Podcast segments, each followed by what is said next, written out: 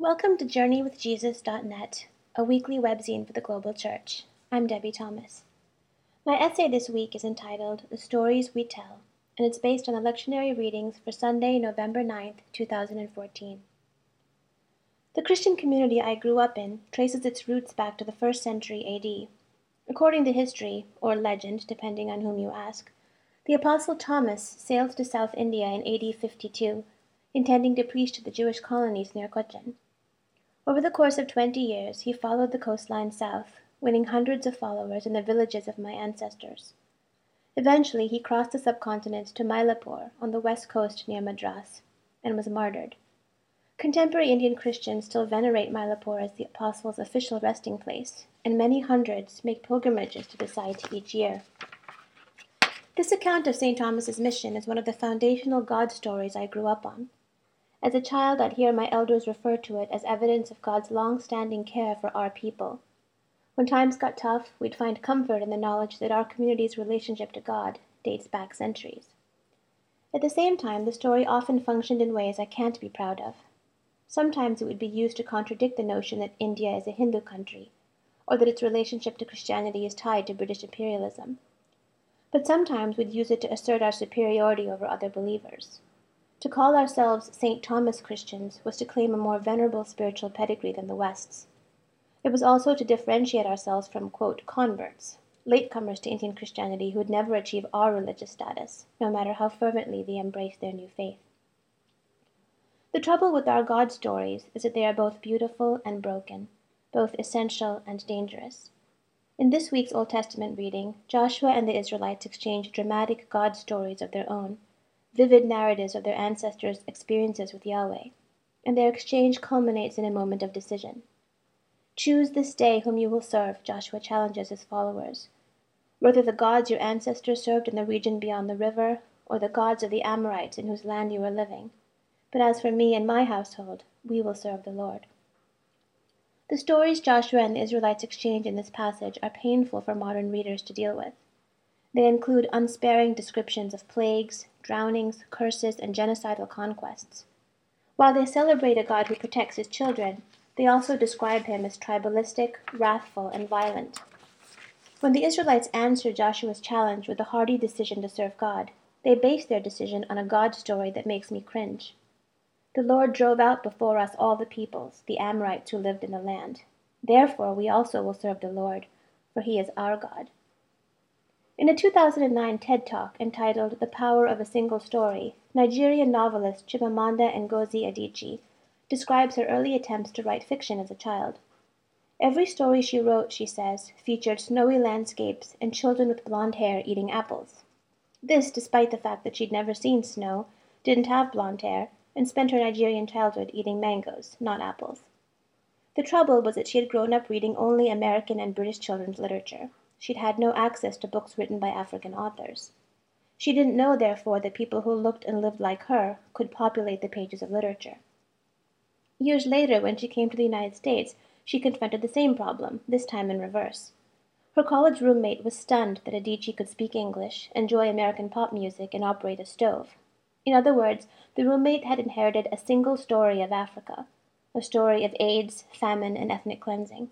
It was not a story roomy enough to accommodate Adichie. The danger of the single story, Adichie concludes in her TED Talk, is that it robs people of dignity. It makes our recognition of our equal humanity difficult.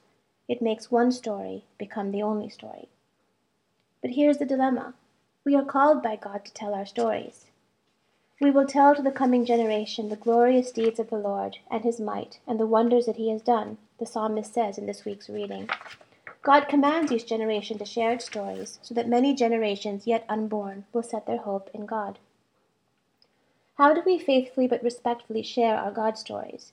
How do we untangle beauty from brokenness in the stories we tell and hear? The problem isn't a new one. The ancient rabbis who studied the Torah faced a similar challenge when they confronted difficult texts, texts they could not jibe with the God they knew. Their solution was Midrash, a vast body of interpretive literature tied to the Hebrew Bible. Midrash asks questions, fills in gaps, and offers provocative counter narratives to the ancient Israelites' God stories. In one of my favorite examples, the rabbis revisit the challenging story of the Red Sea crossing. How, they wondered, could they reconcile the drowning of Pharaoh's army with the merciful character of God? One midrash offers this possibility that when Moses' sister Miriam began to sing God's praises after the crossing, the angels in heaven took up the song. But God refused to join in the celebration. Instead, the angels found God weeping. When they asked him why he wasn't celebrating too, God responded, My creatures are drowning in the sea, and you want me to sing praises? In another variation, the angels pressed God further, asking why he didn't silence the jubilant Israelites. God responded that the Israelites were human, human beings whose lives and freedom depended on the victory they had just gained. They needed to sing and dance, but God would mourn. Though we might not realize it on a day to day basis, the stories we tell and the gods we come to choose or reject are powerfully linked. When the Israelites ceased to be landless nomads and became a people of power, they had to choose between a God who'd turn a blind eye to their violence and tribalism, or a God who'd call them to account when they oppressed the stranger, ignored the widow, and mistreated the orphan. And lest we think our choices are any less stark, Old Testament scholar Walter Brueggemann offers this corrective. What is before us in this society, as it was before Joshua and his companions, is a life or death decision about God and neighbor. The God decision is a recognition that we are not autonomous to do whatever we may want to do. The God of covenant is no therapeutic pushover who benignly accepts selfish anti neighborliness and the cheapening of the human fabric. The neighbor decision is an awareness that the ones unlike us merit, because they are present, inclusion in the goodies of the community. Stories matter. More importantly, as Adichie puts it, many stories matter. Why? Because while God is in each of our stories, he'll never be contained by them. The God who sings on one side of the Red Sea mourns on the other. The faith that came to my ancestors through the Apostle Thomas is only one thread in India's vast and messy religious tapestry. The God some Christians find in the quiet elegance of liturgy, others find in the exuberance of praise songs and tambourines to hold our stories reverently but lightly, to let them exist in full and creative tension with each other. This, I think, is what we are called to choose as Christ's followers. Choose this day whom you will serve. May we choose a God who is unimaginably bigger than the stories we tell, a God whose every story begins and ends in love. For books this week, we review Rowan Williams' Being Christian. Rowan Williams was the Archbishop of Canterbury and the leader of the 70 million members of the Anglican Church from 2002 to 2012. He then served as Master of Magdalene College at the University of Cambridge.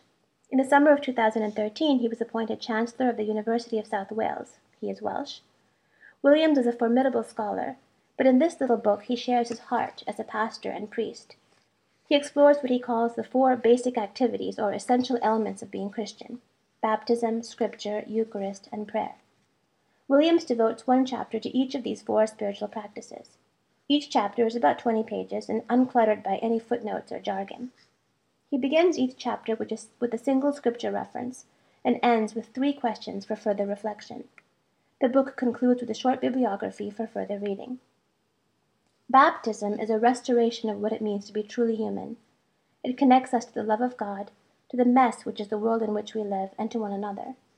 Baptism leads Williams to consider the roles of Christ as a prophet who asks difficult questions, a priest who builds bridges, and a king who seeks justice. We listen to Scripture to hear what the Spirit of God is saying. Jesus himself is the luminous center in light of which we read the rest of Scripture. The Eucharist is about hospitality, about being welcomed by God and in turn welcoming others. In prayer, we quiet ourselves to align ourselves more fully with the life and love of God. This is a simple book that's written with clarity and conviction by one of our leading Christian voices. In film, we review Jimi Hendrix. Hear my train a comin'. There's a cottage industry of books and films about, Jim, about Jimi Hendrix. This PBS movie claims to be the definitive documentary about the greatest guitarist of all time. Hendrix had two personas on stage, he was flamboyant and supremely confident, playing his upside down guitar left handed, behind his neck, with his teeth, on his elbow, etc. The Beatles, the Rolling Stones, and many others played the Ed Sullivan Show, but never Hendrix. He was too much. Hendrix the Virtuoso is the focus of this film. The movie incorporates archival footage of concerts and interviews those who knew or worked with him, family, friends, music historians and journalists, recording engineers and producers, publicists, radio DJs, and concert promoters. The private Hendrix was deeply insecure and painfully shy. We don't learn much about this side of him the heavy drug use, the murky circumstances of his death, the many women, his two children, and the long legal mess after his death. If you grew up during the Hendrix years, this trip down memory lane will give you goosebumps. And finally, our poem this week is G.K. Chesterton's The Convert. After one moment, when I bowed my head, and the whole world turned over and came upright, and I came out where the old road shone white, I walked the ways and heard what all men said. Forests of tongues, like autumn leaves unshed, being not unlovable, but strange and light. Old riddles and new creeds, not in despite, but softly, as men smile about the dead. The sages have a hundred maps to give that trace their crawling cosmos like a tree. They rattle reason out through many a sieve that stores the sand and lets the gold go free.